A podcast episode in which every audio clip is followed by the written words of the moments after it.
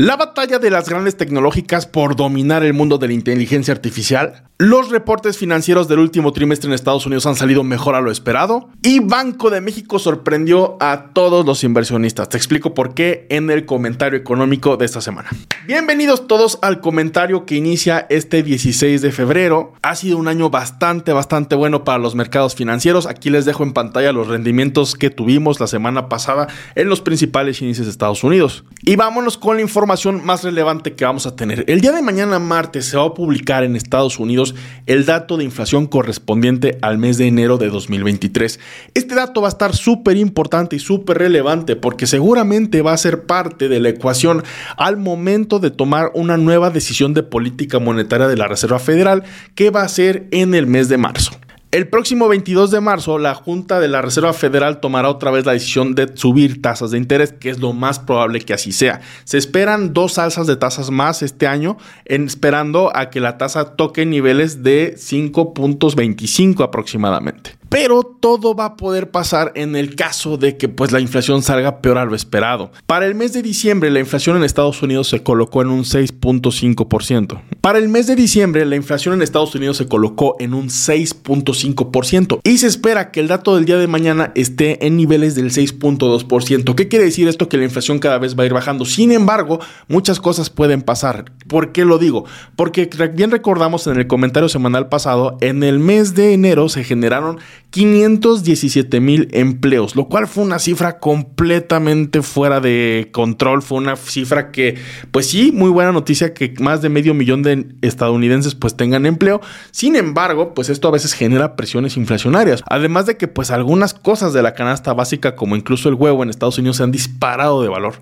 Razón por la cual yo creo que el dato de inflación va a salir superior a lo esperado, un 6.2%, pero pues bueno, es lo que el mercado marca como estimación. De salir este dato, en el rango de 6, 6.5, yo creo que le va a dar pauta a la Fed para que eh, las tasas de interés sigan subiendo de una manera muy relajada, como la vez anterior, donde las tasas de interés subieron únicamente un 0.25%, es decir, un cuarto de punto.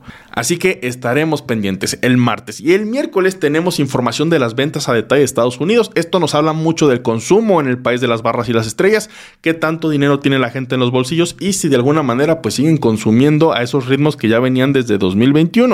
Veremos, ojalá que no haya una baja importante, porque esto sí podría ser señal de pues una recesión económica muy grave, aunque bien los datos que hemos tenido pues han dicho que pues la recesión no está ni cerca de ser profunda, afortunadamente. Y el jueves, permisos de la construcción. Bien recordamos que en 2022 fue un año muy malo para el tema de la construcción y ventas de casa en Estados Unidos, bajó por completo y todavía esa tendencia no se revierte. Así que vamos a ver el jueves que también sale este dato y si podemos hablar de que pues el consumo sigue eh, medio detenido o ya podemos ver una recuperación interesante. Pues eso veremos esta semana. Por eso está súper interesante y los invito a que se suscriban al canal de Luis Mi Negocios porque los lunes damos el comentario económico semanal sin falta, a menos que se los avise claro con anticipación en mis distintas redes sociales. Y el próximo lunes no va a ser la excepción, así que vamos a estar informando sobre estos datos. Ahora, de acuerdo a datos de Refinitiv, que es un portal de información financiera, ya reportaron ingresos en Estados Unidos más de la mitad de las empresas del Standard Poor's 500, que son las 500 empresas más grandes del país. Y de las cuales 69% de ellas han tenido ingresos por encima de lo esperado. De las cuales 69% de ellas han tenido ganancias por encima de lo esperado, lo cual es un dato muy muy bueno ya que se esperaba que esta época de reportes pues iba a ser un poco complicada por el tema de la recesión, de la baja en el consumo y de todo lo que hemos ido hablando. Afortunadamente no ha sucedido nada por el estilo y las empresas siguen reportando bastante bien. Entre las empresas que van a reportar esta semana destacan el día de mañana Coca-Cola y Airbnb y el miércoles Shopify y Cisco Systems. Ahora sí, las cosas se pusieron de color de hormiga la semana pasada. Como que el mundo de la tecnología ya tenía un poco aburriéndonos a todos sobre qué iba a salir nuevo, qué pudiera salir de novedad, hasta que en noviembre llegó este sistema que se llama ChatGPT. Por si no lo han utilizado, es una cosa que te vuela la cabeza. ChatGPT prácticamente le puedes preguntar este, cómo hacer un ensayo, dame ideas para hacer cualquier cosa, pásame la receta de no sé qué, y en instantes te va escribiendo cómo es una locura, es indescriptible, tienes que probarlo. Tanto ha sido su auge que desde que salió en noviembre al corte de enero, o sea, los primeros dos meses de existencia de esta plataforma, superó más de 100 millones de usuarios y tiene más de 13 millones de usuarios activos diarios, lo cual es una está en boca de todos. Y en esta aplicación invirtió Microsoft más de 10 mil millones de dólares. La semana pasada Bing, que es este motor de búsqueda de Microsoft, que únicamente tiene un 3% de participación de mercado contra Google, o sea, prácticamente no es nada, bueno, pues va a integrar, o más bien ya integró en sus sistemas ChatGPT. Entonces tú ya puedes acceder a estas funcionalidades desde Bing, lo cual es maravilloso. Y sin duda alguna ese 3% de participación de mercado en los motores de búsqueda que tiene Bing no va a ser el mismo. Obviamente va a subir. Y es muy probable que Microsoft integre eh, pues, en, en otros productos, por ejemplo Office, Windows y así, estas funciones de ChatGPT, lo cual se viene muy interesante el panorama de Microsoft los próximos meses y años. Ante esto, obviamente Google no se va a dejar, por lo que anunció también su servicio parecido que se va a llamar Barth, Google Barth, así como una barda para tu casa, Google Barth. Sin embargo, todo salió mal, porque Google Barth como tal hizo una demostración en el público, mismo que hasta la puso en su cuenta de Twitter la misma empresa, y salió mal. Fue una pregunta que le hicieron en relación al espacio y no latino. ¿Esto qué quiere decir? Que, oye, ¿está mal la aplicación? Pues no del todo. Sin embargo, a los inversionistas nos dice que es una plataforma que no está tan robusta como ChatGPT, que le falta todavía mucha maduración y pues esto va a afectar también las ventas de Google, ya que el potencial crecimiento de Bing aliado con ChatGPT ya es una amenaza potencial para el principal motor de búsqueda del mundo que es Google y además pues que es la principal fuente de ingresos de Google. Esto se vio claramente en los mercados financieros porque las acciones de Google una vez que pasó todo esto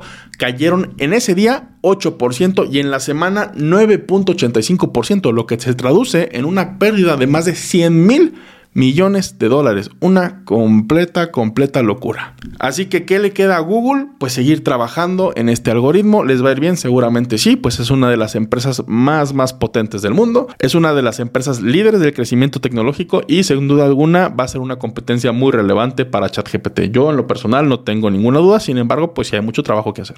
Y también, obviamente, China no se puede quedar atrás. Entonces, tanto Baidu, que es como el Google de China, y Alibaba ya anunciaron igual hacer sus servicios similares a ChatGPT, así que se va a poner muy candente, muy color de hormiga todo este universo de la inteligencia artificial en lo que resta de 2023 y obviamente la década que viene. Así que atentos. Y en cuanto a México, sorprendió el dato del el Banco de México. ¿Por qué? Porque la semana pasada hubo alza de tasas de interés, donde todos, todos esperábamos una tasa del 0.25%, es decir, igual que la Fed. ¿Por qué? Porque prácticamente todo el año pasado la Fed subía a medio punto porcentual, Banco de México hacía lo mismo. Eh, la Fed subía 0.75, Banco de México 0.75. Tal parecía que era copy-paste, ¿no? Y esta estrategia pues sí estaba funcionando, ya que veíamos una apreciación directa en el tipo de cambio, la inflación bajó de manera importante, entonces pensaríamos, o lo lógico, que seguirían ese camino, copiando a Estados Unidos. Sin embargo, por fin se desmarcaron, ¿no? Pero yo no pensaba que iba a ser un desmarque hacia arriba, sino a lo mejor ya parar las tasas, porque la tasa de fondeo del país al 11% está caro. O sea, la deuda que adquiere el gobierno federal al 11%, si es bastante dinero lo que se tiene que pagar a los inversionistas. ¿Qué motivó a que Banco de México tomara esta decisión? Bueno, pues en enero la inflación salió en 7.9%. Como podemos ver, está muy superior a Estados Unidos, que tienen ellos un 6.5%. Entonces aquí salió la gobernadora de Banco de México, Victoria Rodríguez, a decir que, pues sí, es importante lo que hace Estados Unidos, sin embargo, pues la toma de decisiones es completamente independiente al país de las barras y las estrellas. Y Banco de México no tiene como meta, como objetivo final, literalmente copiar o tener un diferencial siempre con la Fed. Aunque obviamente, pues es un dato importante a considerar. Así que una vez que hacen este aviso, pues los mercados reaccionaron de manera positiva sobre México. ¿Qué ocasionaron? Bueno, pues que más dólares llegaran al país y una apreciación inmediata en el tipo de cambio, que en ese día estaba como en 18.99, 19.05 en esa banda y bajó hasta niveles de 18.70. A este momento este video está en 18.66, lo cual es una cifra pues bastante, bastante interesante para hacer inversiones en esta moneda. Y obviamente, pues la tasa de CETES seguramente va a subir en esta subasta del día martes. Si quieres aprender a invertir en CETES, cómo funcionan estos mecanismos y por qué están pagando tanto dinero, te dejo este video donde te explico paso a paso cómo aprender a invertir en CETES. Y les recuerdo también que tenemos los webinars de aprender a invertir desde cero, así que si quieres más información, checa el link en la descripción para que veas cuándo es el próximo webinar que tenemos y te inscribas y no te pierdas nada sobre las inversiones. Además de que vas a aprender a invertir desde cero de una manera sencilla, fácil y práctica. Así que muchísimas gracias por escuchar el comentario económico semanal. Les mandamos un fuerte abrazo a todos los que nos escuchan en su automóvil o en cualquier lugar desde el podcast con Luis Mi Negocios en Spotify y en Apple Podcast. Y por supuesto agradecerte por suscribirte al canal de YouTube Luis Mi Negocios. También me puedes seguir en Twitter y en Instagram. Estoy como Luis Mi Negocios. Hasta la próxima y muchas gracias por tu atención.